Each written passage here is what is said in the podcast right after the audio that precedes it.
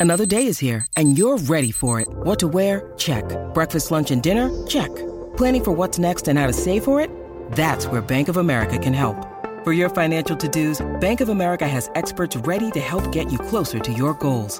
Get started at one of our local financial centers or 24-7 in our mobile banking app. Find a location near you at bankofamerica.com slash talk to us. What would you like the power to do? Mobile banking requires downloading the app and is only available for select devices. Message and data rates may apply. Bank of America and a member FDIC.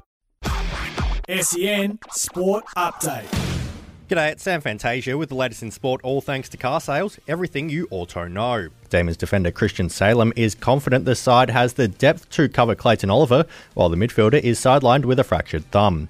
Oliver has since undergone surgery and is likely to miss Sunday's clash with Port Adelaide in Alice Springs before returning against the Western Bulldogs next week. I'm not too sure in terms of um, how it's recovered or selection this week for him, so um, yeah, I'm sure he'll do everything he can to put his hand up, but yeah, if he does um, miss, you know, the good thing for us, you know, we've got a lot of boys in VFL that are AFL ready, so um, I'm sure someone will put their hand up. The AFL has vowed to continue playing on through COVID 19 interruptions if necessary during the final series. The league has reiterated its stance after a resurgence of more mini outbreaks among several clubs over the weekend.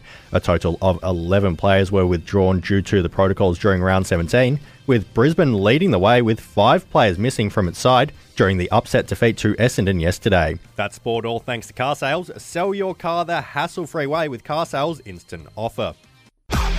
SEN Sport Update.